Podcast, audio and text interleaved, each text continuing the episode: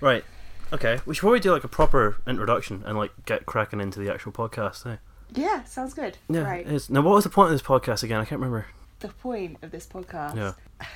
Did you have like a mission statement? I can't remember if you ever like really formalized it. Well, I think Yeah. we decided that the best possible outcome was that we would record this podcast once a week. Yeah. And that at some point, after a certain number of weeks, I would really, really like Metal Gear Solid, Mhm. and you would really, really hate Metal Gear Yes. Solid. Right. Yeah. That'd be that'd be ideal because I'm fucking sick of it at this point, to be honest.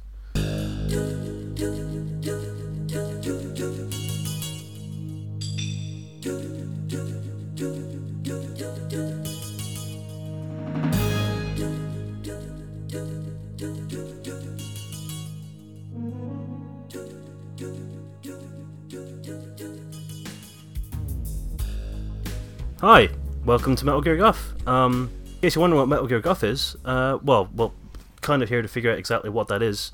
Uh, with me is Anna Turner. Anna, say hi. Hi. Hi. How's it going? Pretty good, Right, not bad. okay. I'm looking forward to finding out what this is about. Yeah, me too. I was hoping you might have some idea. Oh, well, that hope was badly misplaced. Right. Okay. I mean, we should probably do some introductions. Um, I'm Sean Casey. You you might know me. Well, you don't know me from Twitter. I, I haven't done anything.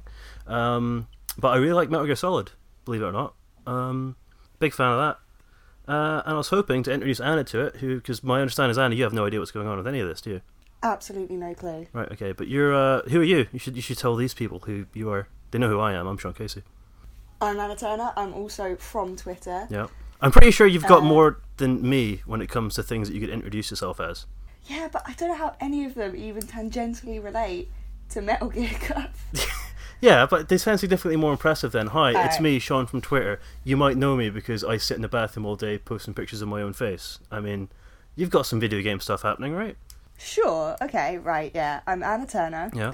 I've played some video games, Right, but good. not these video games. Not games. these particular video games. No, not these particular uh, nuggets of goodness. Right, okay. Um, but I've written some essays about some video games. You can find them online in some places.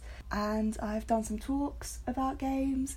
Um, and this time, I'm talking in a slightly different format about some different games. This is this is really exciting for you then. Mm, mm, It's a big, big merry flag on my calendar today. Right. Okay, because the thinking is, right, I don't have any formal qualifications. I mean, when it comes to the video games, but what we established here is that I like Metal Gear Solid, which is a difference, you know, between me and you.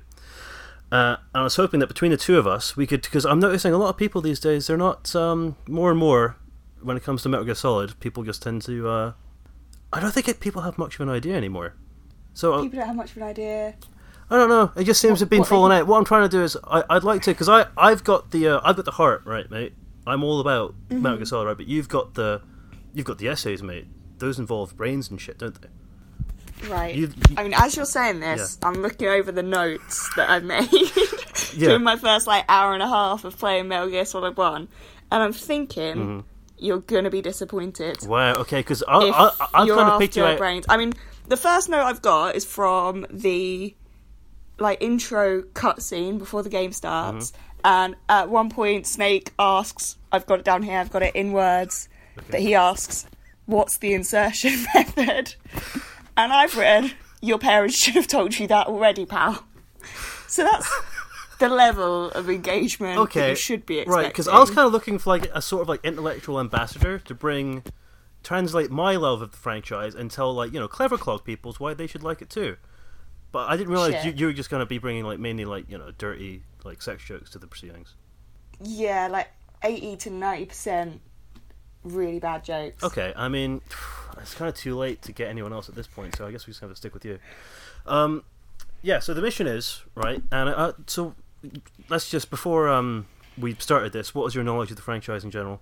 My knowledge of the franchise, right? Um, I had some of them Right. on PS2 when I was a kid, so I think Metal Gear Solid 2 and 3? Yeah? Yeah. Um, I had those. I played about with them a bit. I didn't pay a lot of attention to the happenings, which I don't really blame myself. I certainly didn't read the novels that I've now discovered are tucked away in there. Oh yeah, I mean they're essential reading. Right, none of that. None of that went in. Okay. Um, Well, this is really weird because I thought you liked books, Anna. I mean, I, I thought you were all about the books. I thought if you went into a video game about a man with a gun and found in the options menu, you know, a 374 page novel, you'd be all, all over that shit. I mean, I'm probably a different person at 22 than I was at like nine. Oh, okay, fair enough. So, I mean, yeah, they're. I mean, we're basically dealing with a clean slate here, Right, okay. more or less. Right, so yes, to reiterate, Metal Gear Guff, here's the idea.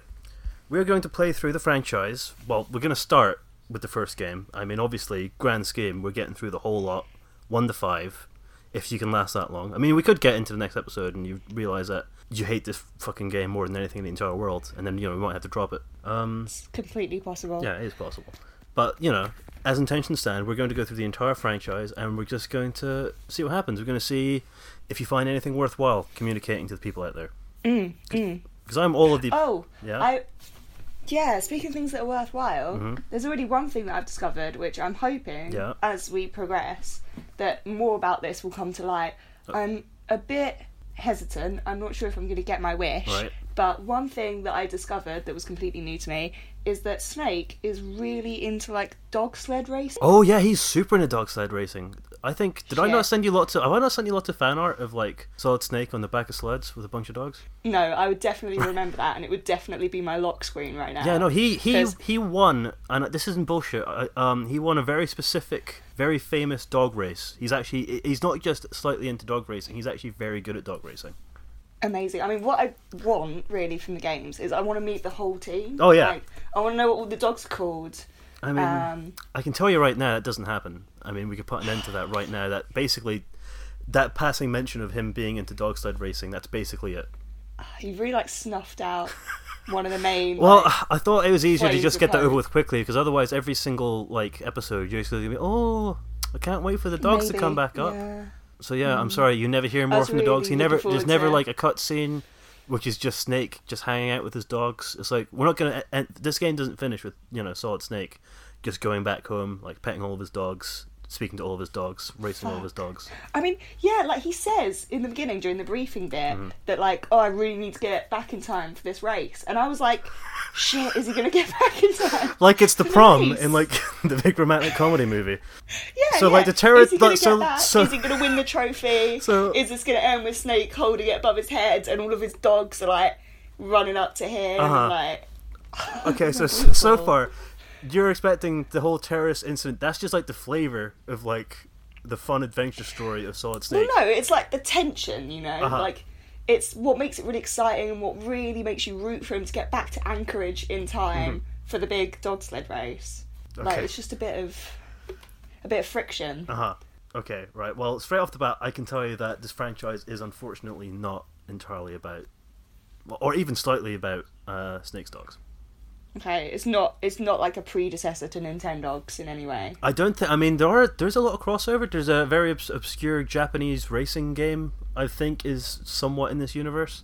There's no dog simulator that I'm, com- you know, aware of at this particular juncture uh, that has any link with this fiction whatsoever. Okay, well that is a crying shame, but I'm willing to pick up all the little pieces of my heart Okay. and move on with renewed optimism about the rest of the series. Okay, well, that's good. Just, I mean, Yeah. That's good. That's that's a positive attitude. You know, I've, I've told you that the game isn't about, you know, what it should be about, and you're still on board. Yeah. I mean, that's yeah. I'm getting there. Right.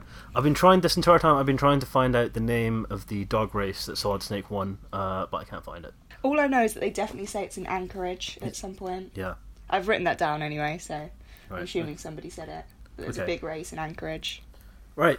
so Metal Gear Solid then. I think we were talking about that. Right, yeah. Yeah. Okay. So um, for the record, um, what have we been doing this week? We've been going through what the first hour and a half of Metal Gear Solid. Yeah, yeah, including sort of like all the briefing notes and stuff. Uh, Yeah. Yeah. Uh, that must have been a that must have been a good message to receive. Oh, I can't wait to play this game. And then I think the first Mm. thing I said to you is, by the way, the first thing you need to do is you, you need to sit down uh, and read some stories and uh, and watch some videos. yeah, I mean, I think the first sort of hour or so that I engaged with the game, I sort of watched a bit of a movie Mm-hmm. Where he was in his little submarine, Yeah. which I've just learned the acronym for and immediately forgot again. Yep. But he's in his submarine, it's got a name. Mhm. And you watch that for a bit. There's some weird names about his old his old buddies. They get introduced with And everyone's got a cooler name than Solid Snake. You've got like Psycho Mantis, he's introduced I, in that little what's bit. what's not cool? What's what's not cool about Solid Snake as a name? And Solid Snake is a fantastic name, but it's not Psycho Mantis, Revolver Ocelot, or Decoy Octopus. I mean, holy shit! You can actually remember all the names. I mean, that's a good start. I've got all the guys back together. Yep. The whole team's there. Uh, well, I mean, they're not entirely back together because the the thing that I'm led to believe has happened before before I've joined the uh, timeline story narrative Mhm. is that all of Snake's old buddies Right. are now all of Snake's current baddies. Well, not so much buddies. It's um the military unit he used to be a part of, where they gave him his nice name. He decided he didn't want to do that anymore. He wanted to uh, race dogs, which is like obviously, um, Mm, natural progression. yeah. And so while he was away, they needed someone to. they- They're like, oh shit, Snake's fucked off to look after some dogs. We need to get some, you know, other cool boys in here. And now these other cool boys that you know are his. Uh, Oh, so they're not his buddies. no, they're just no, they're not his buddies. They're just um, co. Well, not co-workers because they they kind of. this is this is this is where things get in- interesting. I played these games since I was about eleven, um, over and over again. right. I've read lots of additional like fiction. I've got I've got the, I've read the novelization. God help me. Uh, I had the digital graphic novels.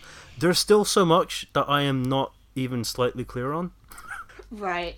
My understanding. Okay, well this is gonna be fun. Oh yeah, this is going to be fantastic. Oh yeah, I mean I am a Metal Gear expert to the extent that that's possible, which actually Okay. isn't that possible. Yeah, like as close as you can get without actually being Kojima. Oh yeah. I mean, I don't think. Okay. Well, no, no, because I don't think he has a fucking idea either. To be honest. Right. No, my understanding is right. His boys, the Foxhound boys, Solid Snake fucked off to raise some dogs because he had that bad time in those old games that you know I hadn't played because they're old games, so they're probably quite bad. Um, he he he retired with the doggos, and then they're like, shit, we need to get some more boys with cool names about animals, so he so they can do his old job. And then they mm-hmm. turn bad, and now they're involved in this nonsense. And Liquid Snake was need- needlessly confusing Right. for a start. I mean, what's needlessly Right. confusing about that? Well, because I knew that I was Solid Snake, and then I was like, "There's this guy called Liquid Snake." Is that like I couldn't tell if I maybe I was Liquid Snake and I haven't yet graduated to being Solid Snake. Oh, so really sure you think it's like a like a naming convention, like you know, lieutenant colonel type thing, yeah, kind of. right? So you really think like. Snake is Um, right? okay. Well, my main question would be: Is at any point Mhm. is there a gassy snake? there is a solid snake, which is a uh, I, I believe a state between solid and liquid. No gaseous snake that I'm aware of. No gassy snake. Yeah, I mean, but who the Oh, fuck would want to be gassy snake? Oh. Well, Oh, that's it. I really wanted the idea that like they all turn up on the get day where they get their names, and like Solid Snake's like, yeah, brilliant, great. Yeah, Liquid lit. Snake's like, this is pretty good, and then you've just got one guy who's like gassy Snake. Really? well, no, yeah, no, that, that's not how it works. Okay. That's not how it works. Thank you for clearing that up. Yeah, it, it's more of like a family name. Think of the family snake gathered around for dinner. You know what I mean? Okay. You know, you got little solid baby snake, and you got liquid snake. Okay. And in the middle, you've got, you know, gas, not gaseous. Oh, oh, for fuck's sake, you're going to make me call him gaseous from now on, aren't you?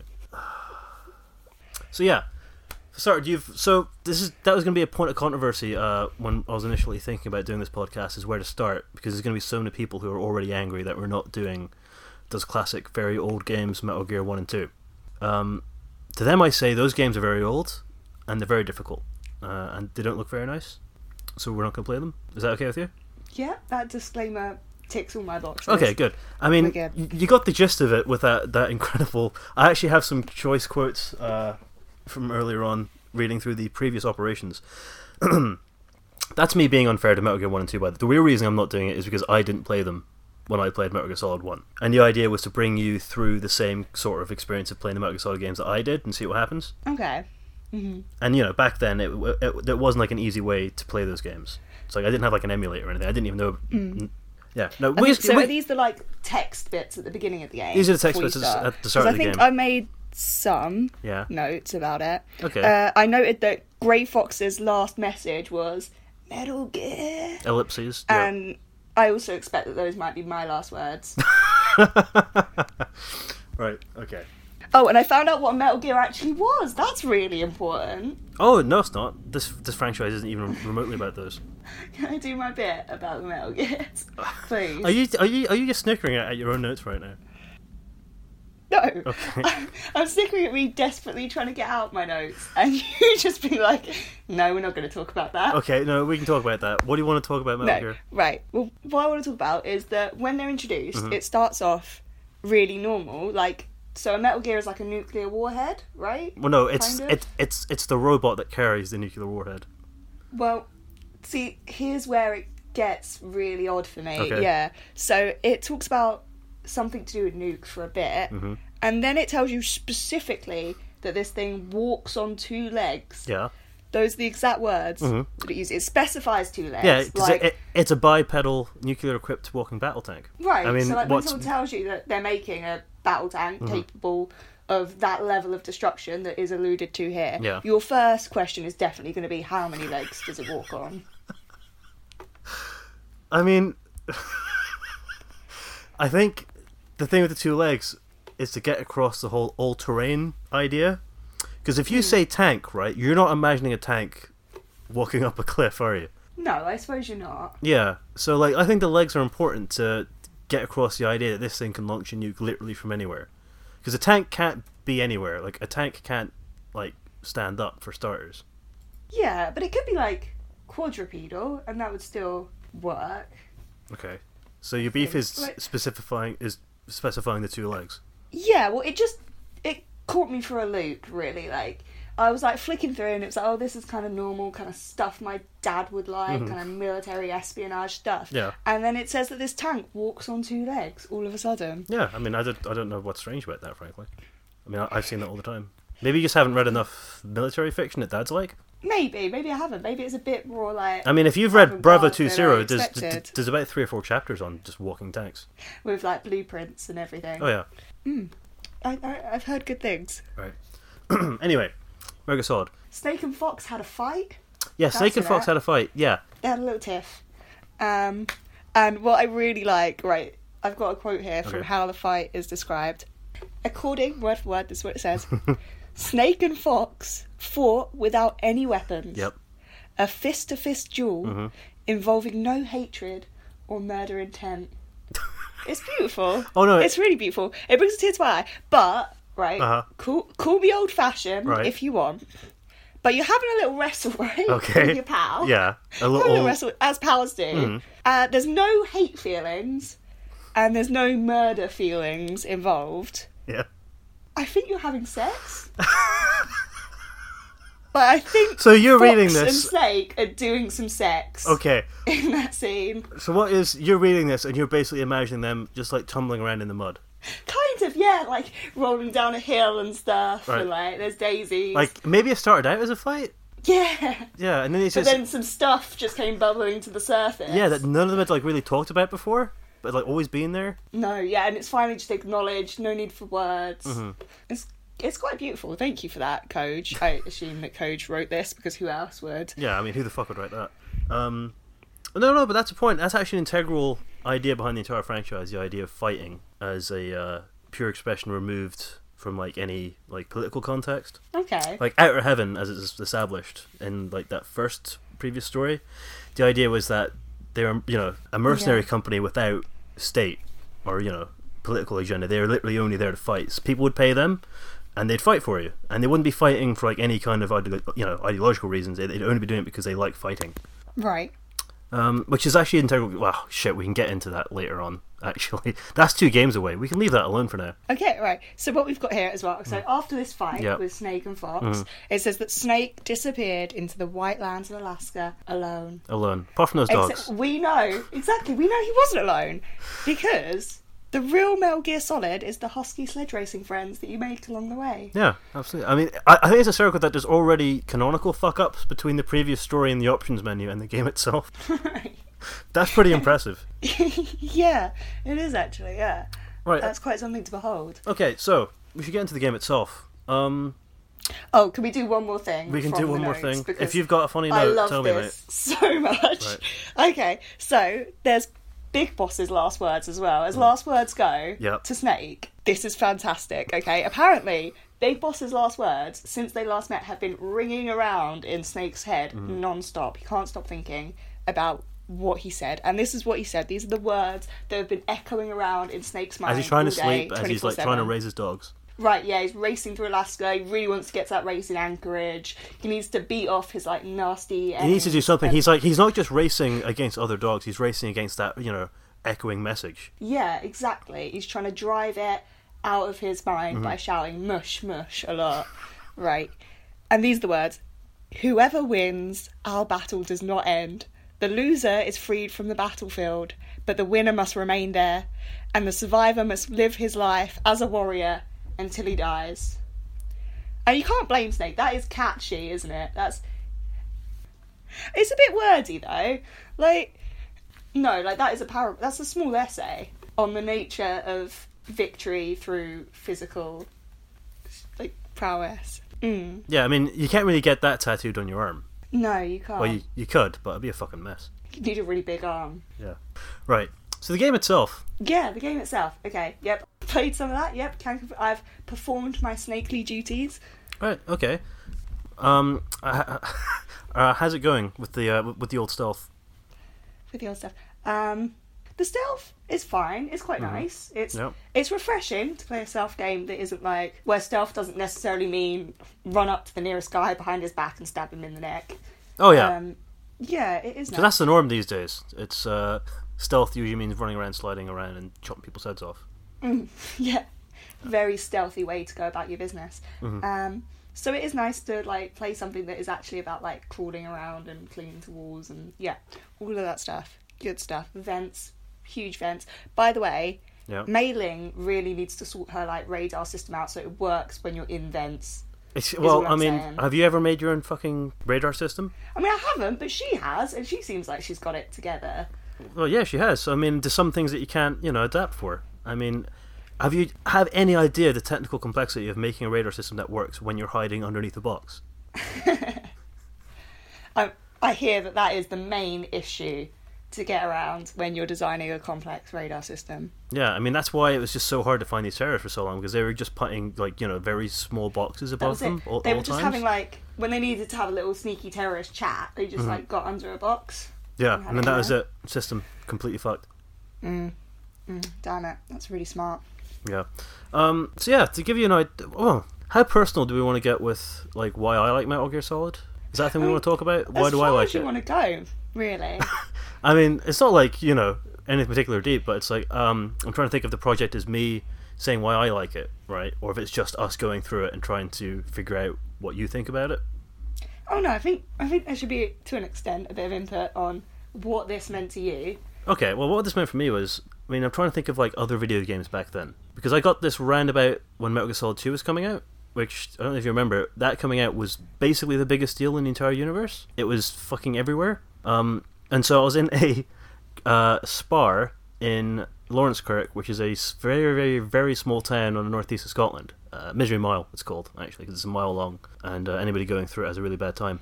And uh, the very first one, Metal Gear Solid, was in a bargain bin for a fiver, and I was like, "Eh, give that a shot. Eleven-year-old Sean. And like, until then, most video games I play were. I'm not exaggerating when I say I only played Final Fantasy games. I literally only played Final Fantasy games. Because like any other game, it's like I'm not saying I'm an idiot, right? This is gonna be there's gonna be so many people listening who are like, oh, we finally figured out. Whenever Sean's shit talking video games like Dark Souls or Red Dead, it's because because he's really shit at games, right? I am really shit at games.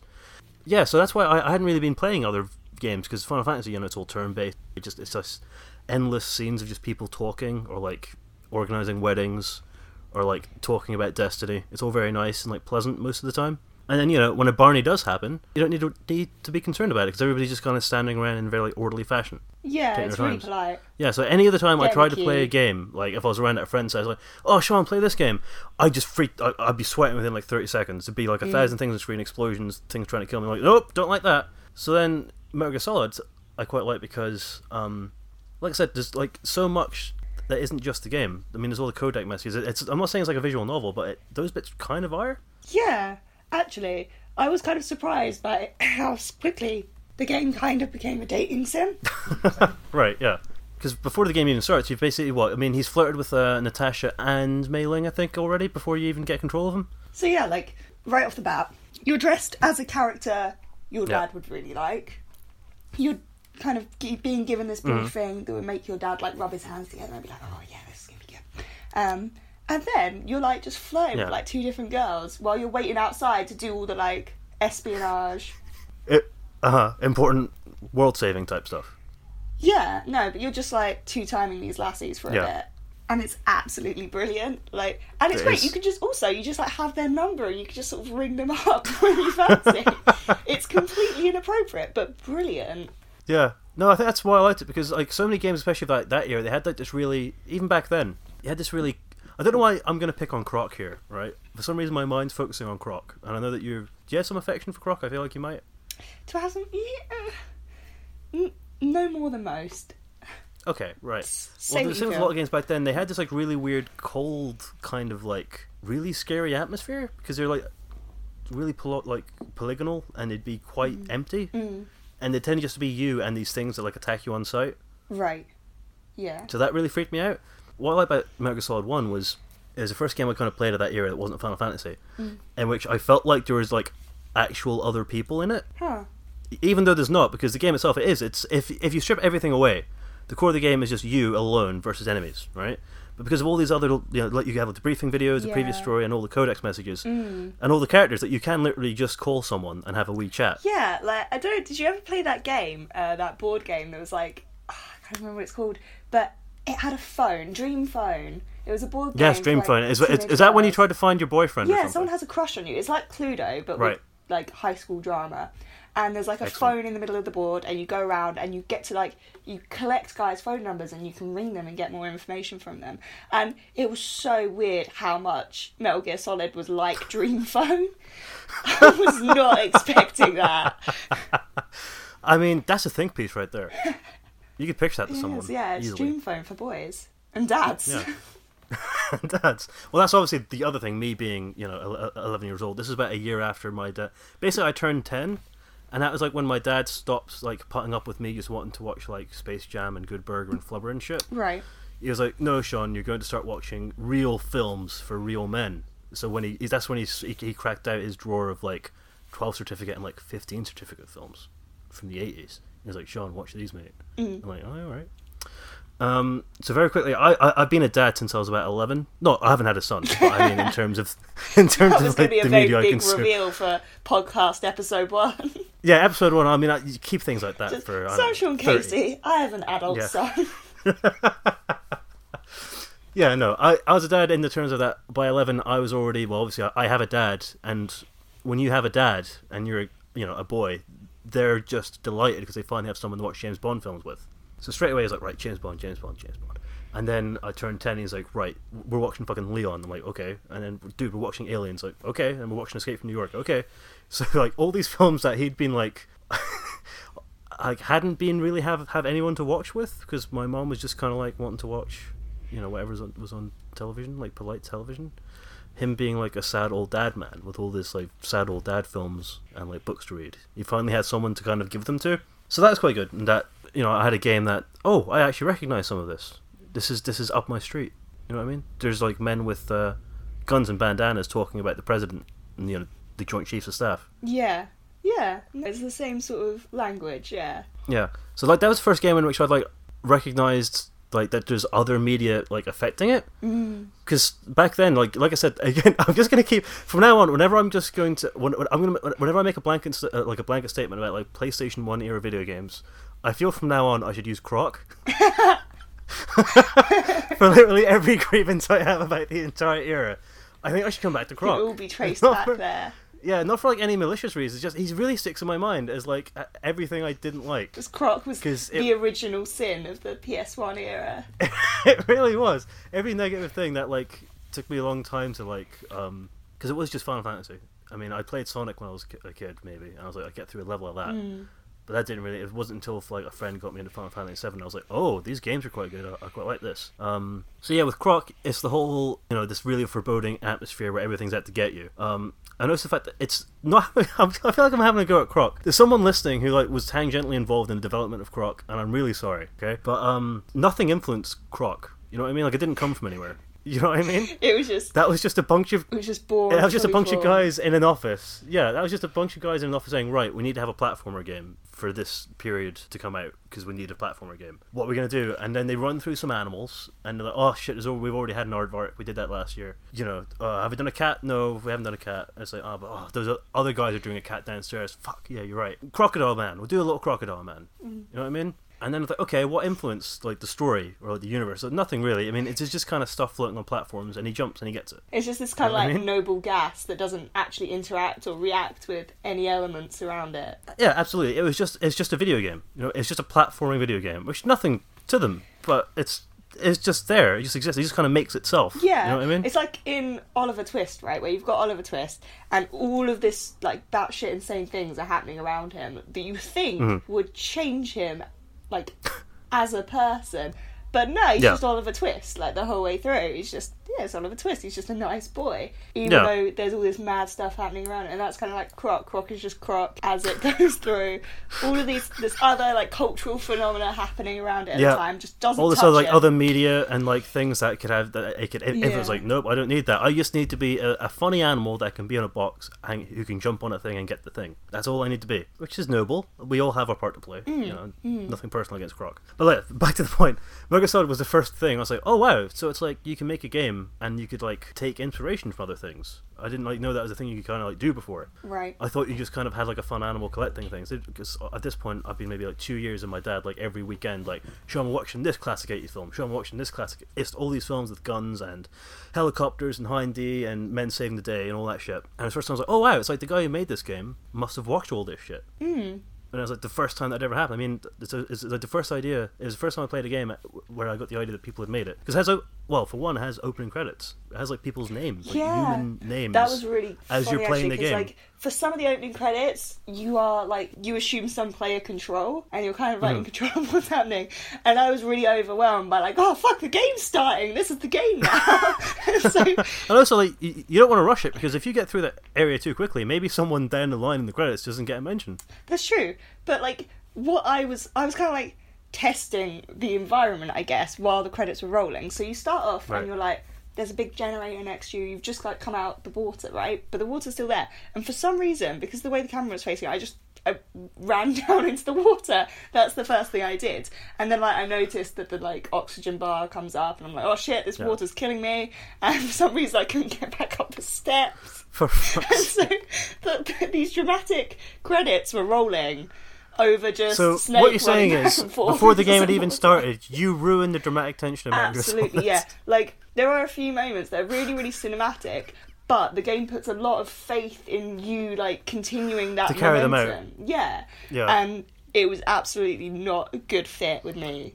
So it's like, so it's it's like how you know Virginia and like how it kind of takes control of the camera during transitions. Yeah, I could have done with more of that, honestly. Yeah, right. So it's like uh, imagine that, but if like Virginia, if the person playing it was like drunk, so like they were always looking in the wrong direction. Yeah. Yeah. It was it was a little bit like that. Like there were a few moments in the vents as well where things get really really cinematic, but like I kept moving the view really weirdly and stuff. Like the um. Oh, camera the other- first so it's like imagine the opening of like a James Bond film, which is like you have like this extravagant like multi-million dollar like opening sequence, Mm. and in the corner is just like Daniel Craig like trying to climb back up some stairs from a puddle. Yeah, that was basically it. So Right, it was a fantastic start, to be honest. I was already all brilliant, in after yeah. that. Yeah, oh. Miller? He's one of the first people that you meet. We haven't talked about Miller yet. Oh, you know we haven't talked about Miller. That's his again going through. I can't use Croc again. I can't go back to Croc. Let's try and move Okay. past Croc. I'll move past Croc. It's, Yes, I, f- I fucking hate Croc. No, I, I don't hate Croc. I have nothing against Croc. He's just he's a very good example. Well, no, he's a very bad. Ex- no, he's a good example of the thing I don't like. Yeah, it, it was the idea that it was just so flabbergasting to me that you could be playing a game and you could be doing something as simple as like go through some vents. The game could go, okay, Sean, now it's time to go through some vents, okay? And like most games back then, you'd just go through some Right. vents. You know, what I mean? there wouldn't be anything anything happening. In Metal Gear Solid, you go through a vent and like an old body just kind of like WhatsApps you in the middle of nowhere. He's like, "Oh hey, how's it going? Haven't spoken in a while. How's it how's it hanging?" I was like, "Oh, it's all right. I'm in some vents." And then you can you'll see some mice, and then he'll tell you a bit about the biology of the mice. Right. And I'm like, if you ever need to know more about mice, Snake, call me. You should follow these mice; they'll help you out. So it's like something as simple as going down a fucking vent is like imbued with like so much weird, like really charismatic, Yeah, it's an like event. extra flavor. Yeah. it adds an extra E to vent. Jesus Christ. but no, I see what you mean. That could be an al- that could be a pretty good podcast episode title. That what was that extra extra eat event. We're not having No, that. that's not quite as good as several no, pounds of several guff, is pounds of guff. Yeah, we're decided. Yeah. So, what did you want to say about uh, good old Miller? Do you have anything? One of my favourite things about Miller was like the first sort time that I talked to him. I'm sure we're going to get to this more in that the game Yeah. breaks the fourth wall a lot. That is a thing that it does Mhm. Often and without provocation. Um, so one of the first things that Miller did when he when I talked to him was that he broke the fourth wall in Hmm. order to tell me to make sure I nap regularly if I'm playing the game too much. He's like, "Oh yeah, serious soldiers always know to take a nap when things get intense, so that their performance isn't affected." There's like there's so much like that in the game, which I quite. The thing, the criticisms always leveled against this is that it just wants to be a film, Right. Which I think is so far from. This is me. We should have. I should have done this during the introduction of the whole. I think Hideo is like basically the only person who kind of understands video games to like a, a level that like nobody else quite does, and I think we're like slowly getting to. In that, oh god, I can't use. I can't use that phrase, can I? I'm wanting to talk about how he, how he, how he handles the difference between the uh, narrative of the game and the mechanics of the game, which would require me saying a phrase I really never wanted to say on a podcast ever. Right. oh, I know Um, we exactly what you were going to say. Yeah. We can't. No, we can't talk about that. No, Let's we- avoid the. Uh, can't. The. Uh, We, could, we should make up a noise that we could make when that's what we want to say, but we don't want to really uh, acknowledge it. Yeah. Let's. I'm thinking something along the lines of like a, Oh god. you know what I mean? Yeah. Just sound the Ludonarrative dissonance klaxon. Oh no, she said it. it's Ugh. alright because you can put a klaxon actually over it. Oh god, that's gonna be so good in post. We could absolutely do a Ludonarrative dissonance klaxon that does even when somebody does it, like accidentally says it there, just have this wailing klaxon whenever anybody Yeah, says Ludonarrative dissonance. Like every single time someone says it Yeah, in any context. So if we were just it. saying it back and forth, it's just this wall of Ludonarrative dissonance klaxon. Yeah, just so the audience can really get used to the sound that they're going to hear whenever someone says Ludonarrative dissonance in, Ludonarrative in the dissonance. podcast. Yeah. Yeah. So my, so my thing is like the whole um treating it like a film is that it really doesn't because I'm trying to think of like there's so many like game cliches that it's like wanting to kind of teach you about, right? Right. And it does it in like in ways that most games wouldn't. So there's things like um have you noticed in the the did, did you get the uh, shaft grenades or chafe grenades? Yes, I shaft grenades. them. Right. Okay. And they're like between two searchlights. Yeah. Yeah. Yeah, and you need to time it Mm. really perfectly. Later on, obviously you won't know this because wow, we should have addressed this earlier. You may not be playing the game as it was initially intended. Mm. Is my understanding? Oh, what? Because I'm emulating. Yeah. Yeah. yeah. Right, okay. Because you're missing out like a big chunk of the lovely conversation with Mei Yeah, Ling, I'm thinking I'm gonna try and find them somewhere else Yeah, just gonna have to get. I'm pretty sure this a is a little YouTube compilation of all the Mei appendix Ling to stuff. my experience. Yeah. Yeah, or the stuff like the very. I think it is times. I'm not sure if it's like um by area if she has like certain messages, but the first few messages she does for you is like she'll read out a quote and then she'll like tangentially try to use that as a way to say what the philosopher was trying to say is that you shouldn't take unnecessary risks to gain things you might not necessarily need, right? So the game could just say in a little pop-up box, you know, don't try to get an item if it's dangerous unless you know you need it, hmm. right? But rather than do that, you have the cute like radar lady that you can call up whenever you want that you're flirting with, and she will give you a philosophical quote that tangentially relates to that. Yeah. Yeah, is just like a way is like, and there's other things like the whole um push the action button. Right. Yeah. Left, right, and center. Whenever, whenever you need to do anything, Colonel Campbell will give you a little phone call. say, "Oh, by the way, Snake, you should push, you should push the action button." And at no point does Snake go, mm, "You okay?" Yeah, I noticed that. Right, like that. I'm doing this really dangerous mission, and my boss is clearly a guy who's really busy and has his own stuff going on. But he takes Mm. the time out to interrupt me during this mission and remind me how to climb a ladder. Yeah, and it's the thing. It's so clearly a joke. Like it's it's it's hard to tell maybe in the first game, but it's like that's the only time the, the only instruction he'll give you. Like he won't tell you like how to equip. When you pick up, did you find the uh, the SOCOM in the back of the van? No. Oh, d- do you have a gun? Yes. Yeah. Okay. Right. Well, you can get that a bit earlier on if you climb to the back of a truck in the outside. Oh, okay. It's like, yeah, when you mm-hmm. first pick that up, it's not like, you know, the colonel calls you, go, okay, Snake, when you hold down R2, you can access the weapon wheel and use the D-pad to, you know, it doesn't go into any of that shit. You just pick up the gun, and that's, like, quite complicated, it's like how to equi- like equip a gun, mm-hmm. right? What's not complicated is climbing a ladder, which is like, you know what I mean? It's like, yeah, I'm just going to go up to the ladder and push a button, and I'll probably climb it, right? Mm. That's when he decides he needs to give you a phone call and explain like what you need to physically do with the controller to do something. And it's literally just as simple as push the action button. Oh, here's a question. Yep. Am I expected to memorize all of the radio code? No, you. Because I people think just ring you up and really quickly they're like, "Oh, if you want to speak to me again, my number is blah blah blah blah blah," and then it's gone. Well, yeah, I mean, you need to remember at that time, but then you just kind of what you want to do is immediately call them, and then it will your codec will save it. Oh, I see. Okay, right. Didn't know that because I was worried. I mean, I've had the same phone number for about five years now, Yeah. and I've only just memorized it. Right. So this was giving me some intense anxiety about remembering people's phone numbers. Yeah. I mean, no, you're not expected to. I mean, you're a super soldier, spy extraordinaire. He's like, took, you know, taken down huge military mm-hmm. installations by himself and killed two robots. But no, you're not expected to memorize five, you know, numbers. Don't worry about that. Good. That's good. Great. How funny would that be in, in like in real life though? If you like finish a conversation with someone, oh by the way, you should, you should take my number. It's oh seven five eight five two six seven eight nine. Bye, and then just walked away. it's like, can I just put that on my phone quick? No, no, it's fine. Bye. Can we talk to you? Can we talk about the best uh, revelation of a phone number so far? Go ahead. Uh, which is towards the end of the bit. Oh yeah, we So need we, need to talk about that, don't we? Oh, we need to talk about that. Yeah. Um, so we agreed that I would play up to when you rescue your buddy Ken. Yeah, good old Ken. When you try and rescue your buddy Ken. Um, and before that happens, oh, I have to tell you, before that happened, I met a lovely girl. Mhm. She's really nice. Yep. She's super pretty. Um, she has a slow motion butt. That's very important. I, I I hope you understand that. And so, but you know, I got over that. I have a job to do, Mhm. obviously, mind out the gutter. Um, and I went to rescue Ken. Yep. And while I'm talking to Ken, I'm definitely still trying to smash. The Colonel's niece. Yeah, well, I'm guessing that's what happens. I mean, there's only been like, I think she's the third female character in the game, and so far he's been flirting with all of them, so I'm guessing this is where that's heading. Mhm. Uh, and so you try and get her number for the. he mentions like, oh, I th- I know that woman. I think she has a codex, and you're like, oh, really? Do you know what her like wavelength, whatever it is, her radio station Uh-huh. is on the codex? And something happens. I I'm imagining it's some shady psycho mantis type stuff, but he doesn't remember the number tragically. Right. Um, so just as Snake is thinking about putting up a missed connection on Craigslist or whatever, he suddenly perks right up Yep. and says, "Oh, it's on the back of the CD case." hmm What's not to understand about that?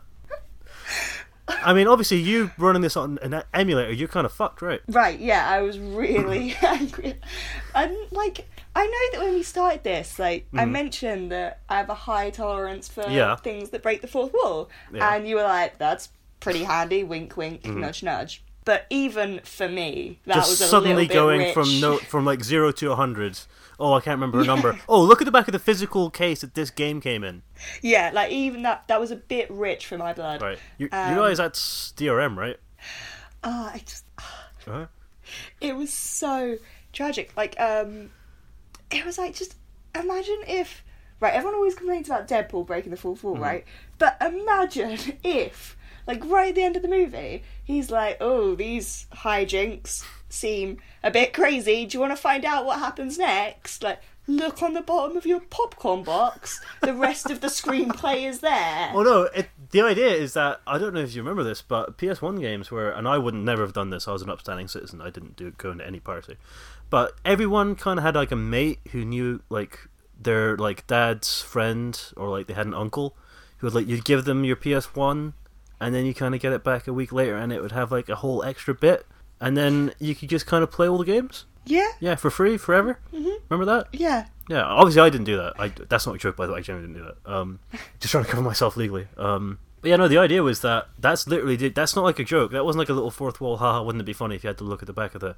That was the whole idea was that if you parted this game, they'd let you play the first hour and a half and then fucking kneecap you. Yeah, it is really clever. Mhm. Well, not really clever. It's actually kind of obvious when you put it like Yeah. that. But like to make a pirated version of the game into just a demo, Mhm. essentially, and it is a good demo. Like the stuff that's introduced within that segment. Yeah, I Um, mean, it's also like a lot funnier than like the game starting and then it's like, you know, in, input the DRM password. It's on a voucher inside the box. And yeah, I guess it really was like designed to piss off people like me as well. Like, I mean, I know obviously like didn't have emulators then and stuff, Mhm. but it's kind of come in handy again now that I've been a bit naughty and couldn't get hold of a physical copy. I mean, there's every chance emulate. Kojima knew Um, emulators were going to be a thing. I mean, he's predicted every every single major political event of the past like 20 years. So um, emulators isn't a, isn't a stretch. It's, it's no biggie, actually. Yeah, it's true. Um, but yeah, it really did piss me off. And all I had to do was go to Google and like go like Metal Gear Solid wiki, Mm. like fine, done, boom. But uh, but yeah, that was a moment. Yeah, that just A that just just slightly too uh slightly a too much. just too much. Wow, that's uh, couldn't th- th- that's that's not going to be the first time you say that. If that's if that's your actually, limit no, already. I have another story, I guess, that connects to this. It's also about the uh, perils of emulating. Mhm. That is part of what led me to be even more annoyed at that happening. Was um, so that cutscene, like, so to save Ken, Yeah. you've got to deal with Revolver Ocelot, right? Yeah, yeah, man. and that involves like a little bit of gunplay Mm-hmm. for a bit, um, which is like I know you're talking about like not really necessarily liking those kind of high intensity like real time action sequences. It is one of the most like it's one of the biggest kind of combat sequences that had happened so far in the game. Oh, yeah. and it was tricky. It was out of nowhere, and so I fucked it up a couple of Yeah. times. Oh no, that's then- that's a pretty hard fight.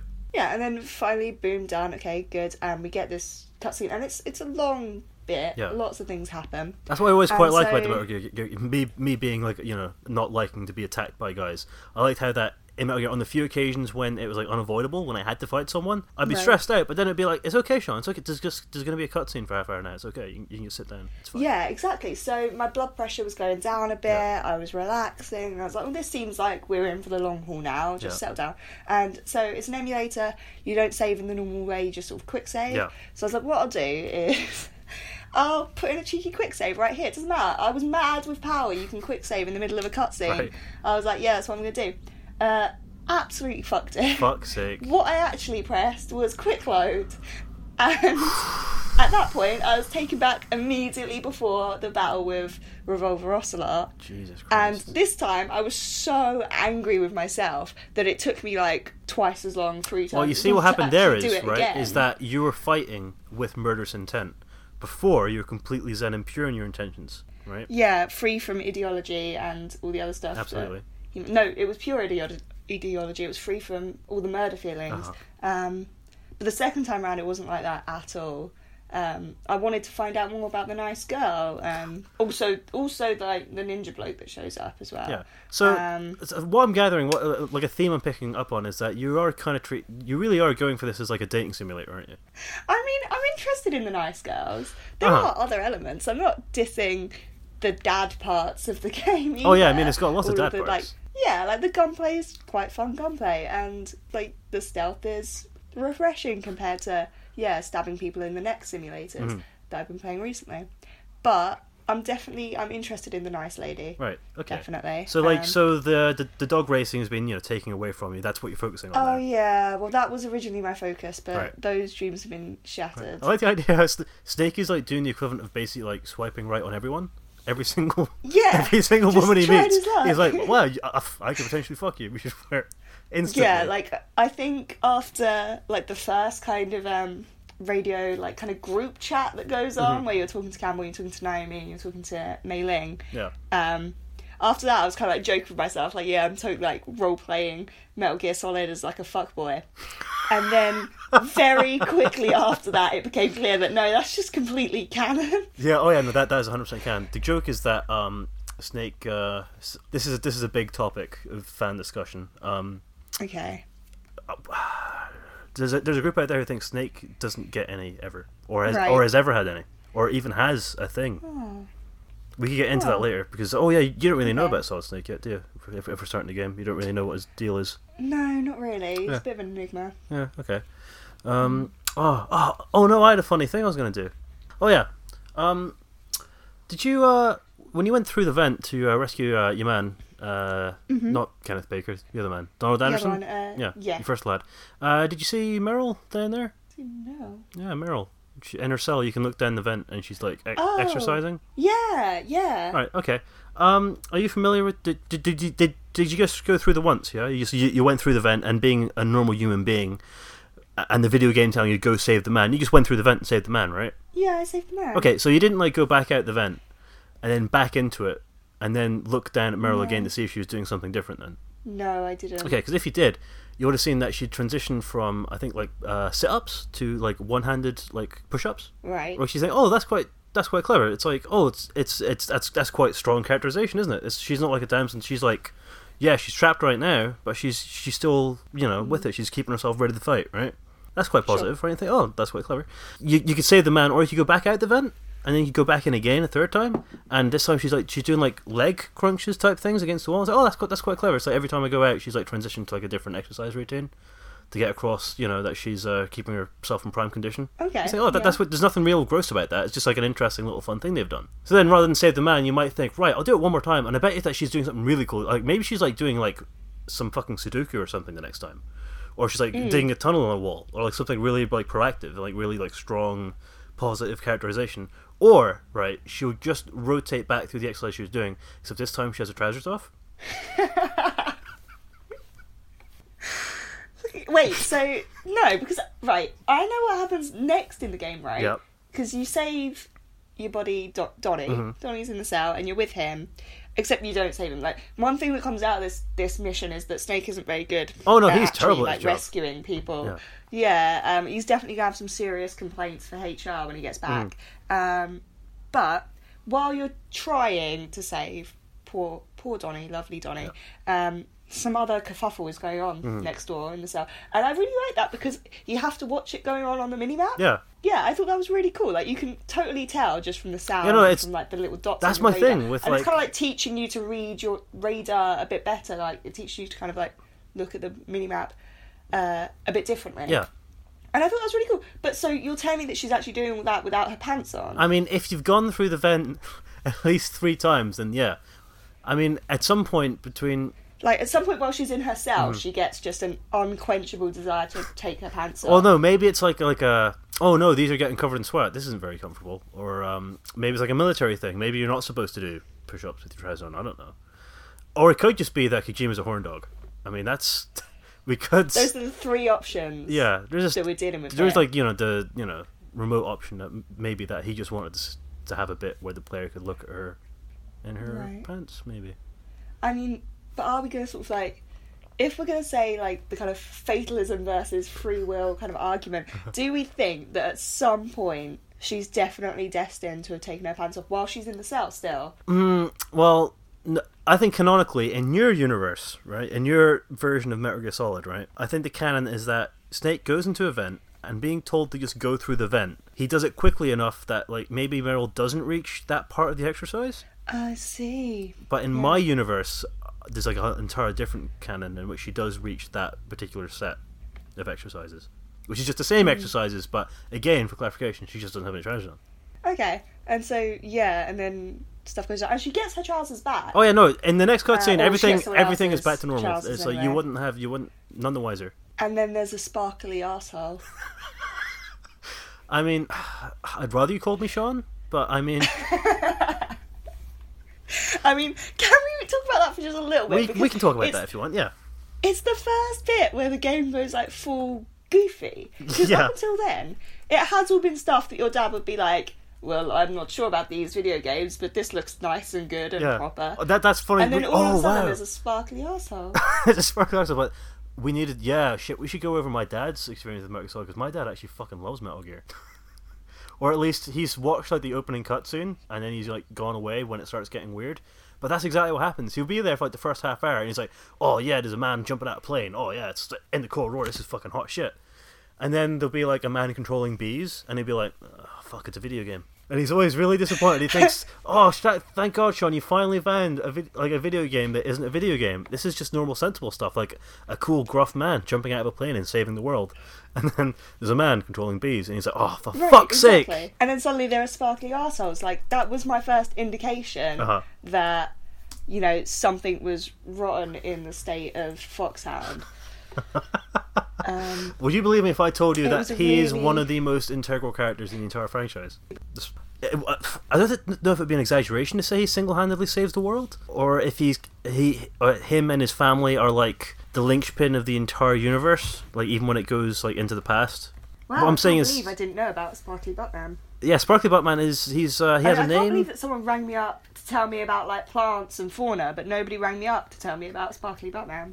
Yeah. Oh yeah. No, he's. I, I actually kind of feel maybe I shouldn't tell you about Sparkly Buttman. So it's like it's more of a like surprise when it happens. Right. Mm, yeah. Anyway, the, the, the other important thing about Sparkly Buttman and that, and I believe in North America he was forced to put on pants for that scene. Huh. Yeah. If you're playing it in North America, that man has got some underwear on and he doesn't have any blurring.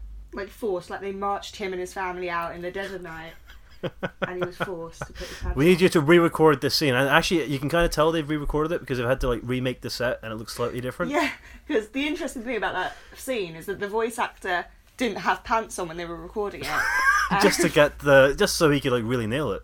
yeah, and so they had to re-record it with pants on. Mm-hmm. I mean, it's amazing that I'm just now revealing myself to be such an expert in the Yeah. series. But um, yeah, he had to put the pants back on because you know you could really tell in sort of the tenor of his voice Yeah. That something lewd was happening. Yeah, you just tell he, he he he was speaking with the confidence of a man who had his cock out. Yeah, he just had a certain sort of bounce in his voice. Yeah, Even though I don't think he even actually talks, just kind of the hit. way that he gets beaten up, he Yeah. makes the sound of a man with no pants getting hit in the face. Yeah, that's Jesus Christ. It only just occurs to me that Meryl beats up and completely declothes a man, and then puts on his clothes in the space of about six seconds. Yeah. And then, but then immediately afterwards, she's like a rookie, and she has no idea what she's doing. It's like, are you sure? Because I'm pretty Oh, sure yeah. you just beat up an armed man and stole his clothes in about five seconds flat. And uh, yeah, and Snake really handles this really well because he's good around women, you know, and he's oh, course, clearly yeah. He's into her and he's feeling pretty smooth. And so he tells this vision before him that she has the eyes of a rookie if he ever saw them. I mean, that's a classic line. Mm, it's quite a line. Um, Yeah. And yeah, I was it's sort of like, like, dear diary, I saw a nice girl today. She had the eyes of a rookie if I ever saw them. I mean, I don't want to go too much into it, but my high school diary, that's all it is. And um, oh, and not only does she like, manage to like undress man and take his mm. clothes in that time, but also they fit like a glove. That's brilliant because there's a very protracted scene of her walking towards an elevator in which Snake screams, "Who are you?" at a slow motion butt. Now, I hope you were paying attention to that slow motion butt because that wasn't just. Again, you might be thinking, "Oh, Kojima, you wanting to just have a look at someone's arse, right?" Again, Right. like the whole being able to go back through the vent and see her doing her exercises in her pants. That wasn't him just wanting to like look at someone in their pants. That was him trying to convey something very important. Um, the slight spoiler alert: you know how you now need to call Meryl with the number that you somehow obtained. yes. Yeah. Uh, slight spoilers for the next section. Um, the way you locate her, right, is well, you know she's dressed as a guard. But she has a fantastic ass.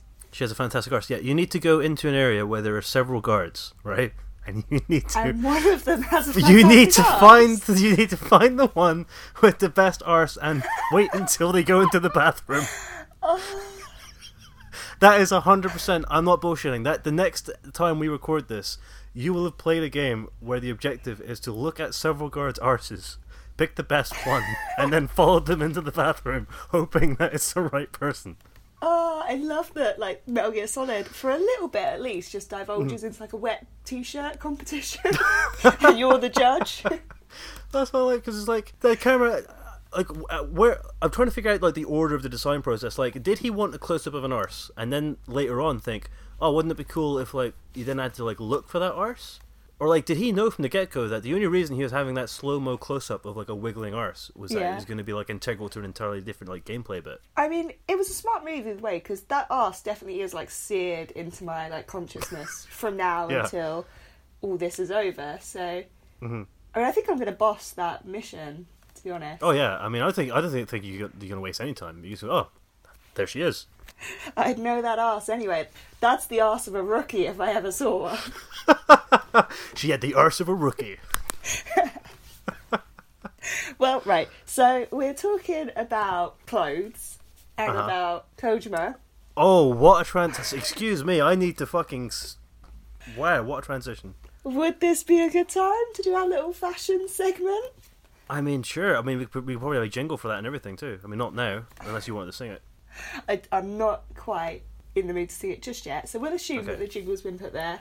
Okay, post production in the Right, magical uh, heterotopia of post production. Okay, yeah, we could transition to your section.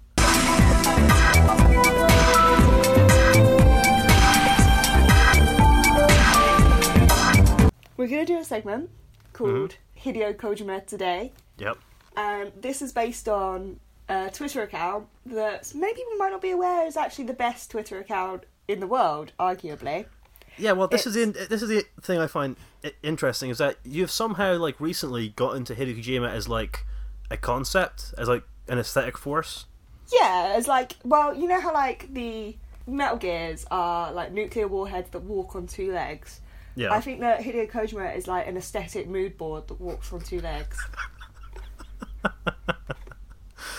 Okay. And so yeah, I've been pretty into him, and like his his Twitter feed is pretty good. Like some good pictures on there, some good visuals. Like you can kind of see his aesthetic sensibilities a little bit coming out mm-hmm. in his Twitter feed. But even better than that is his personal assistant's Twitter feed, Ayako. Ayako's Twitter feed. She's kind of better at documenting the life and times of Hideo Kojima than he is himself. Yeah, I mean, because obviously he's Hideo Kojima himself. He doesn't know when the ideal time is to photograph him. No, this is true. And just Yeah, like, I mean, it's like a where- deer. It's like a deer. Like imagine like a deer running through like a woods, right? The deer has no idea just of like how like beautiful or like astounding it is. It isn't until like David Attenborough comes along with his camera that you know he made himself. I was like, oh look at that deer! I should Right. document this deer. So Ayako, his personal assistant, is the David Attenborough of Hideo Kojima's world. She kind of like Yeah. documents him out and about in the wild, meeting people, engaging in weird little ri- rituals, and she kind of like brings this to us. And Mm-hmm. one of the many forms that she brings this to us in are her little Hideo Kojima Today posts, which are always a photo of of Kojima, usually in a cool outfit or a like interesting situation, and it will always, always, always be captioned Hideo Kojima Today.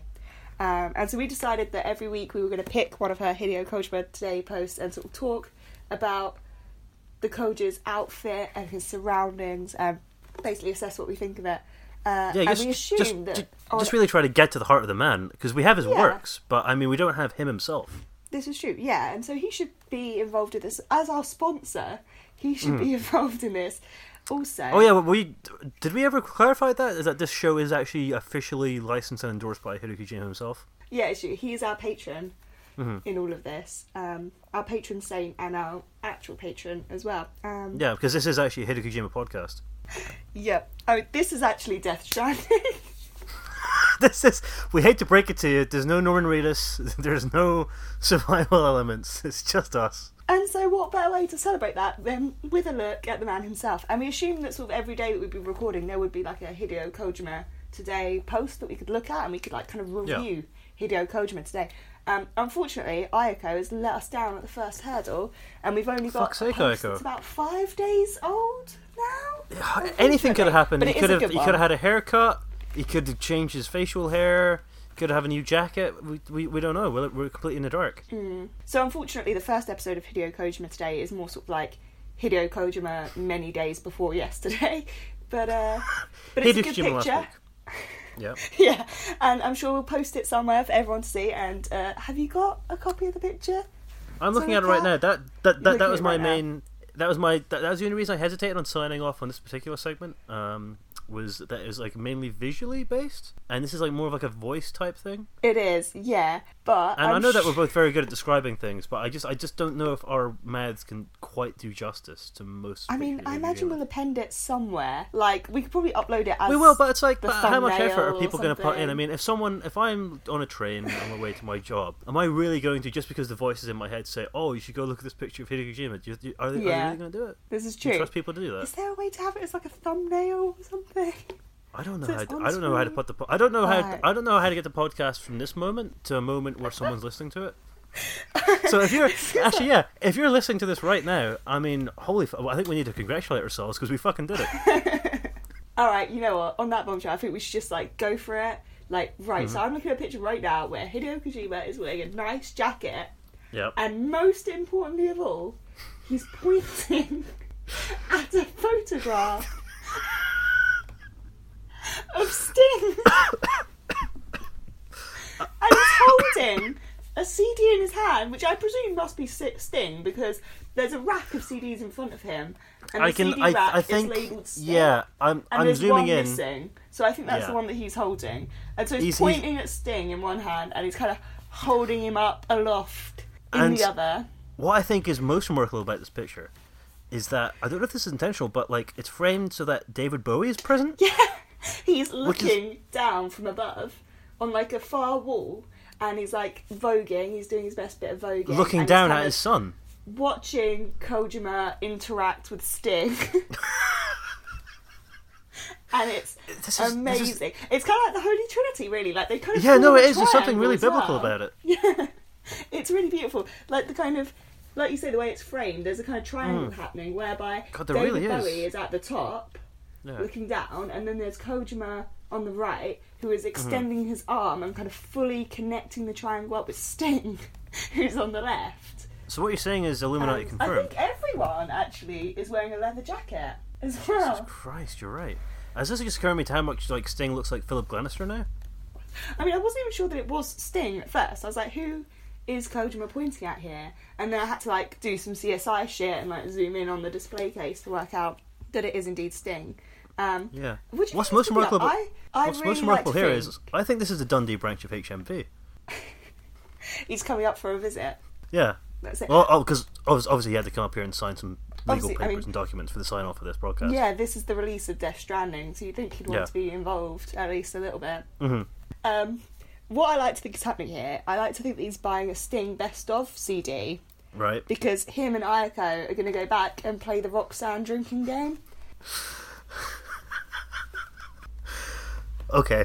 Right. So we've moved on from you like wanting to kind of like see Snake date all these people to like Kojima have like nice little dates with his personal assistant. Well, I don't think it's a date. I think it's just like that's what they do at the office, kind of. Like Norman Reedus might be there as well, playing. Yeah. I mean, with his he- little baby. Yeah. yep. Um, umbilical cord still attached. Mhm. And I mean, you need to even it up at that point because, like, the Roxanne drinking game is a game for kind of even teams of guys and girls. So Ayako probably brings a friend or something. And, like, and there's another photo on, I'm just referring to photos that nobody's going to see. But there's that picture of him drinking a glass of Prosecco while he's doing work Yeah. that's also on various Twitters.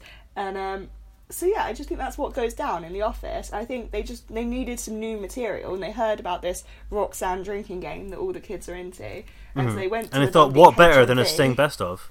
Yeah, perfect. And then you've got like the other songs around it, just as a little bit of extra fluff. Yeah. Okay. And I mean, yeah, all under the observing eyes of Bowie. this.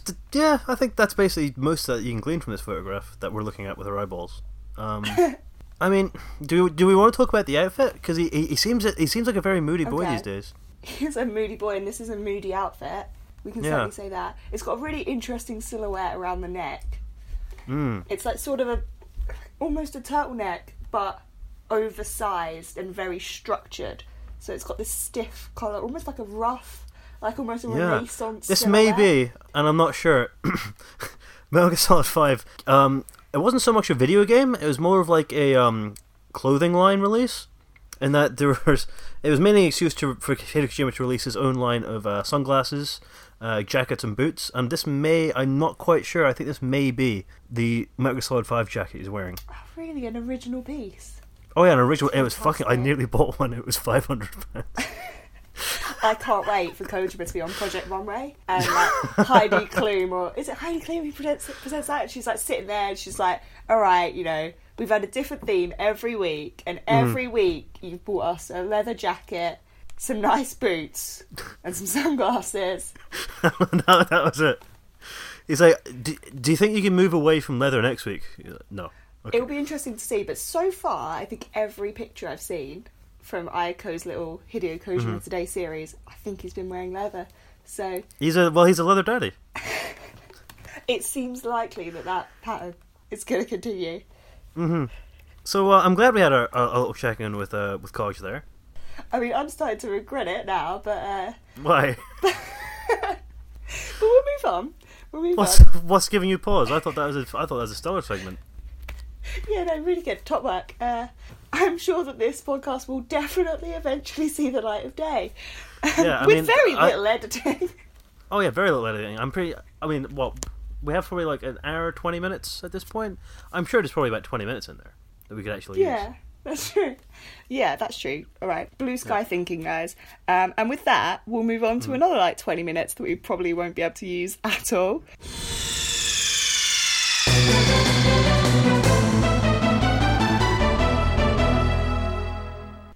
We need to put out a casting call. Do we oh not? yeah, we do. That would be useful actually. Um, Yeah, that would be useful. In a future episode, we Mm-hmm. would like to include a table reading of Yep. a pilot episode Yeah. of a sports anime that I'm working on at the moment. Right, what's it called? early days. Early days. Well, I think I think the kids are gonna love it. Uh, Uh-huh. I'm calling it. It's kind of a working title at the moment. yeah. At the moment, What's it called, Anna? Anna, what's the, what's the name of the anime Well, you're the name on? I've been Okay. kicking around the office Uh-huh. a bit is uh, Shorty on Ice. Okay. Uh, interesting. What does that kind of indicate? What's what what, what exactly is happening in this anime? Well, it's about ice skating, Mm-hmm. and it's about uh, Kojima, Okay. and it's about a love free from murder feelings and weaponry and harmful Uh-huh. intent. Mm-hmm. And it's about just like winning the ice skating Grand Prix and being like best guy pals who smooch sometimes. Okay. Now, Hmm. am I oh, in this and at all? it's also about you. Sorry, I forgot. Yeah. Oh, so it's about okay, yeah. Kojima That's what threw me. It's like, it's like it, was a whole Shawnee and Ice thing. I was like, huh, is that does that have anything to do with me? Yeah, no, so it's about three things. You know, we've already seen Okay. one Holy Trinity today. We've seen Kojima, Sting, and Bowie. Mm-hmm. But uh, the other Trinity that I'd like to kind of introduce here would be, yeah, so it's ice skating, competitive male figure skating, Yep. Hideo Kojima, Yep. and you, Sean Casey. Me. Yeah, you. So Wow, I'm okay. hoping that you'll be involved with the table reading because you've got a pretty big role in the anime. Okay, that's good. I think I, I think I'm actually quite good at uh, being Sean Casey. I don't know. Like maybe we Okay, can cool. we, we could find you- someone better. I'm sure. I hear you've been method acting it for quite some time now. Yeah. I really wish I could stop. So, all right. So you're sort of informally accepting the role of uh, Shawnee right now. I mean, yeah. I'll I'll temporarily. I mean, until we can find like a better actor or like a better Sean, I'll I guess I'll take on the role of me. Okay, that's good. Okay. Right. so um, who, who do we need? Are you voicing anyone? I've got a character. Let me just see if I can uh, find some more. Let me just open up the uh, Shawnee on Ice Word document right now. Okay. All right, and here are our dramatis personae. All right, so we've got Shawnee. Yep. uh, I don't know if you want your character description just yet, or if Oh, you please do. that. Okay, so Shawnee is a, a Scottish sad boy. A Scottish what? Shawnee. Scottish sad boy. Is, is there more? Is that is that the entirety of me? Is that all? Is that all I can be reduced to? You're also definitely moe. Okay. And probably, probably yandere. Uh, now, there's Okay. also a character called uh, Min Anako, Right. who I believe is going to be voiced by me. And at the moment, I've got as her sort of character description, just as mostly just along for the ride. So Okay. that seems about accurate. That really kind of sums up my role in this podcast, as well as my role in Shawnee on Ice. Um, Yeah. And then we've got two other characters that we really need to recruit. Uh, there's Right. Kojima. Right. Okay. That's yeah. Let Let's like let's really sell these. Like let's actually specify what we want, and if you feel suitable, or like if you really want any of these roles, get in touch. Well, at the end of the podcast, I guess we'll have a. We need to have some way of people to get in touch with us. Um, Mm-hmm, So yeah, really, re- really sell just exactly who these characters are, like what they, what they want, like what they're like, and so we can find like just the absolute fucking someone to just come in and just fucking nail it. Okay, right. So Kojima, he's a Right. visionary, a genius, A genius. a walking mood board, as we've already Right. discussed. Mhm. And A bipedal, aesthetic equipped mood board. yeah, yeah, exactly that. And maybe most importantly for this character, he is dad as fuck. Okay. Is he leather dad as fuck? I mean, all evidence indicates possibly. Okay, so we're looking for a steamy, kind of hot leather daddy Kojima. Yeah, so if you fit that bill, please Yeah, get in touch. We do kind of want to- Just feel free to get in touch. Oh yeah, just feel free, like not for the, especially me. I mean, feel free to drop in anytime. Um, do we do we want to address that we don't really? I'm trying to put this delicately. We're looking for a very tasteful kind of depiction of Kojima you. Oh, here. of course. All all things should be done with taste at all times in reference to Shawnee yeah, on Ice. absolutely. Like we're not really looking for someone to come in and like do a silly voice. Mhm. mhm. No, no, we definitely good. don't want that. Um, I'm just sorry. I'm just looking at the second character that we need to recruit, and you told me that I Okay. really need to sell these, right? That Yeah, yeah, of course. People really want to inhabit these characters. Uh, Like, they you really need to sell maybe these. We want hundreds, hundreds and hundreds of people calling in, just desperate for this role. Okay. All right. Well, this is what I've got. It's the second Shawnee. So you're playing Shawnee number two. The uh, Okay. The accents. Not different this place. isn't me, so I'm the other. I'm the main Shawnee. No, you're the main Shawnee. Your accent Excellent. is over the E. Right. Excellent. Excellent. There is also another Shawnee whose accent is over the A. Completely different Shawnee. Right. And uh, they've been described as uh, communist punk.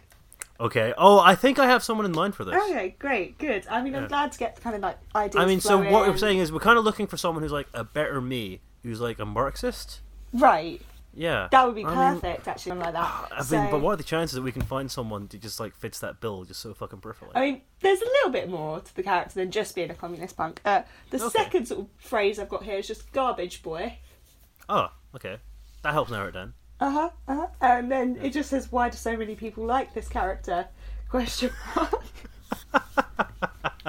Yeah, I mean, I actually already like not with the, not having to wait for anyone to call in. I, a couple of names uh, jumping out to me. Maybe you're familiar with them. I don't know. Fantastic. Well, that's good. That's a good start. So we're looking, you know, Yeah. open casting call for Mhm. Shawnee on Ice, episode one, Episode one. easy as pachinko, the Dare Yep. Proto Play Festival of Tears. It's a wordy title. Okay, and this will be recording in an ideal world next weekend at some point. Next Sunday, yeah, a week from now. Now, is this a paid gig? Is this a paid gig? Yeah. I mean, we can't just really expect people to just, you know, take busy, like, you know, time out their weekend schedules to pretend to be anime boys for us. This is true. I wish we could. Oh, it would be an ideal world, wouldn't it?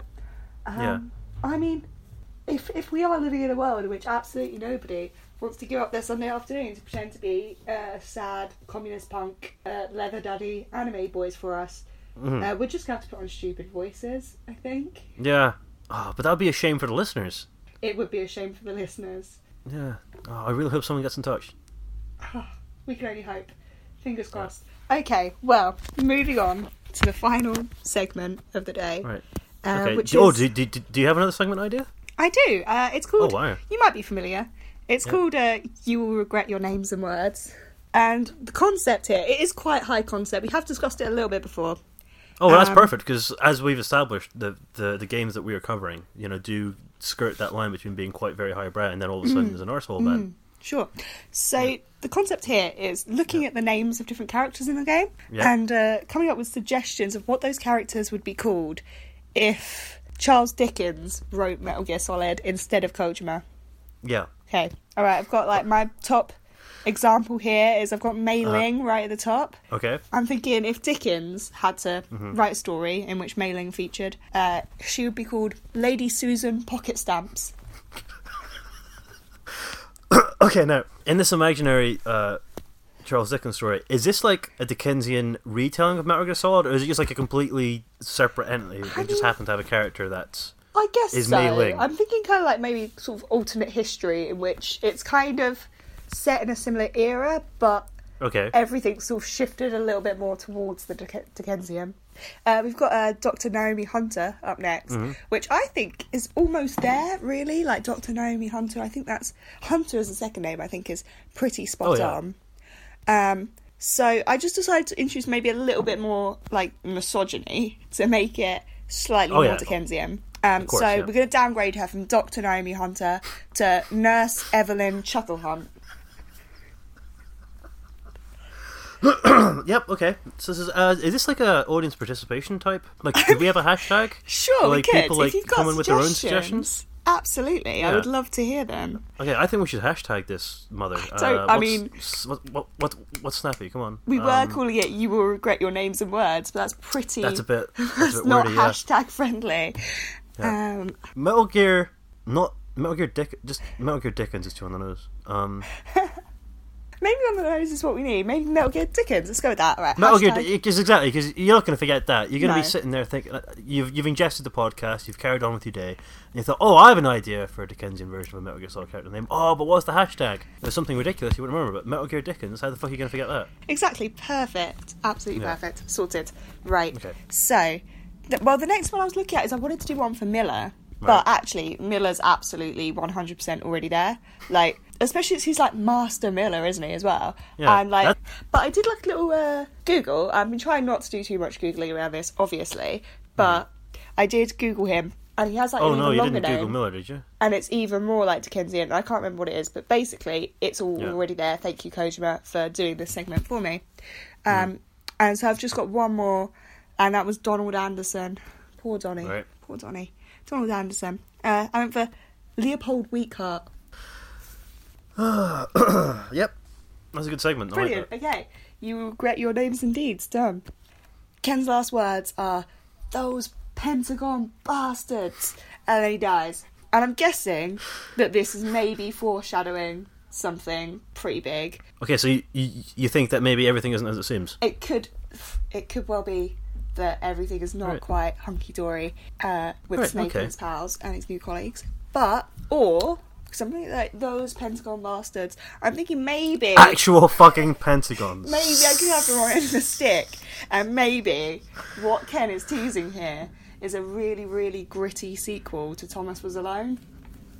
right, that's it. That's all I have to say about Metal Gear Solid so far. Is that all you had to say about Metal Gear Solid? Okay, well that's good. Oh, shit, I think we've reached the end of it. Finally, I'm finally free. Yeah, I think you're finally well for now anyway. Um, all in all, I mean, going into Metal Gear Solid cold and then you know experience the first hour and a half. Uh, can you see yourself sticking with it for the foreseeable future? For the foreseeable future, sure, I'm pretty invested. Like I say, the date. Yeah, days, I mean, I'm I mean, I know that maybe because I have to admit, Yeah. but um, but no, there's certainly you know plenty besides the dog racing. I am sad that the whole like beef between him and Psycho Mantis isn't going to be settled on the snow Mm-hmm. because that would have been amazing. yeah, like instead of like boss battles, they had like rhythm action dog racing mini games. oh, oh, sorry, that is torture just thinking about how incredible that would Yeah, be. sorry about that. But uh, but no, but even so, Right. you know, there's a lot to love. There's a lot to appreciate. I'm feeling Yeah, that's optimistic. because I know that you like you, mainly come to the old games for your environmental design and shit like that, and that you know Metal Gear doesn't have a whole lot of that going Mm. on. But uh, apart from that, yeah, I, I I think there's enough very bizarre things thrown in the mix here that most people could be like, oh, what's going on here? I'd play that. Yeah, no, yeah, I'm looking forward to it. Yeah, what is going on here? What's Right. going on with those Pentagon bastards, for example? Are Yeah, they what's going on actually with these Pentagon Pentagon, bastards? or is this just something that's going on at the Pentagon? Yeah, I mean, there's so much. There's so much. I mean, Miller's going to tell you about more of the you know flora and fauna of Alaska. yeah. Uh, you're gonna do some more flirting with Mei Ling. You're gonna do more flirting with Naomi. I mean, there's just so many in the first hour and a half alone. Mm. I mean, how could you stop at this point? You know what I mean? That's true. It's certainly built up a momentum in terms of like flirting and fauna. Flirting and fauna. Nice. Yeah. What more could I want? That's what I mean. Because other games of the era, like you know, for example, Croc, for example. I mean, taking completely at random. I mean, Croc. I mean, if you- if you're not invested in the core gameplay mechanic of being a crocodile and jumping on platforms and collecting things, there's nothing keeping you there, is there? There's no Right. like external. There's no other elements. You're like, oh, I could grab onto that. I quite enjoy that. That right. keep me going. But there's, a lot there. to anchor you in just- place with Metal Gear. Sure. Yeah. Mhm. Good. Well, a positive note. To Croc, Croc is shit for the record, ladies. I fucking hate Croc so much. I really thought we were going to end on a positive note, but no. Uh, yep. Uh, man's first disobedience was making croc. Great. Yeah. Okay. Well, um, thanks for. Well, I say thanks for listening. There's no guarantee that anyone is listening because it, it's dependent on me taking. Uh, let's see here, about an hour and forty-five minutes worth of. Uh, I I don't I, hes- I hesitate to say content. Um. Of audio and reduce it into a podcast shape. Right. But I mean, if you did listen, I hope you enjoyed it. I hope you learnt something. I hope um, I hope we all learnt something from this experience. Um, I hope you come back. That'd be good. If we ever made another one, that'd be very good. Uh, if you have relatives, you should go up to them and tell them about your experience listening to this podcast. Make them listen to it. Um, strap them to a chair. If they're sleeping, maybe stick a little headphone on them, make them listen to it in their sleep. That'd be good too. Um, how do people talk to us, Anna? If they wanted to uh, audition for the role or Right. Um, ask us any questions, I guess the Twitter account would be the best way. I can open up our DMs. That would be the best way. Make them. yeah, you could open Yeah. DMs. Uh, yeah, that is uh, at Metal Gear Guff, Mm-hmm. which is um, I don't need to spell that. I mean, well, or do I? If we have like an Fs international audience, I mean, do Americans know what Guff is? They've got Google. Everyone's got Google. Okay, well, that's good then. Metal Gear Guff. Two F's in Guff. Yeah, at you got to put the at. That's how Twitter works, I think. That's how it works. If there's one thing I've learned. And uh, yeah, you should you should get on there and then uh, make sure your entire family uh, follows that. Um, make sure all your friends follow that. Uh, make sure the f- families of all those friends follow it, and then ask us questions, audition for the role. Um, just I you mean, know, you probably tell us how need to good a job we did. You probably just need to like shout at us and say, "I'd like to do this." that'll probably. Well, no, because if we say that, then I mean we just have to take the first person we get, and they're not necessarily going to be the best one for the job. That would be tragic. Okay, right. Well, assuming that we're going to get inundated, like we're actually going to put the open casting calls for Hamilton to shame with Shawnee on Ice. We're going to have to rent premises to audition everybody and like Right. start looking into travel expenses and stuff because the world's glitterati will be outdoor. Um, assuming that all that happens, then yes, yes, do be prepared to audition for the role of either Kojima or the second Mm-hmm. Shawnee in a The second Sean, the the inferior Sean, yeah, just for clarification, the communist punk, Sean. the communist punk. Yeah. Okay, right. Well, that's good news. I think uh, Kojima's probably willing to fund us for another episode Fantastic. at least. Um, yeah, it is good news that episode two of Death Stranding is still still a go. Yeah. Brilliant. Okay. Um. Hi. I. Uh, I'm. I'm Sean. I've been Sean Casey. Anna, have you been anyone? I've tried to be someone. I think I've tried to be Anna, Anna Turner. Right. Okay. Um. Bye. You should come back if you made it this far.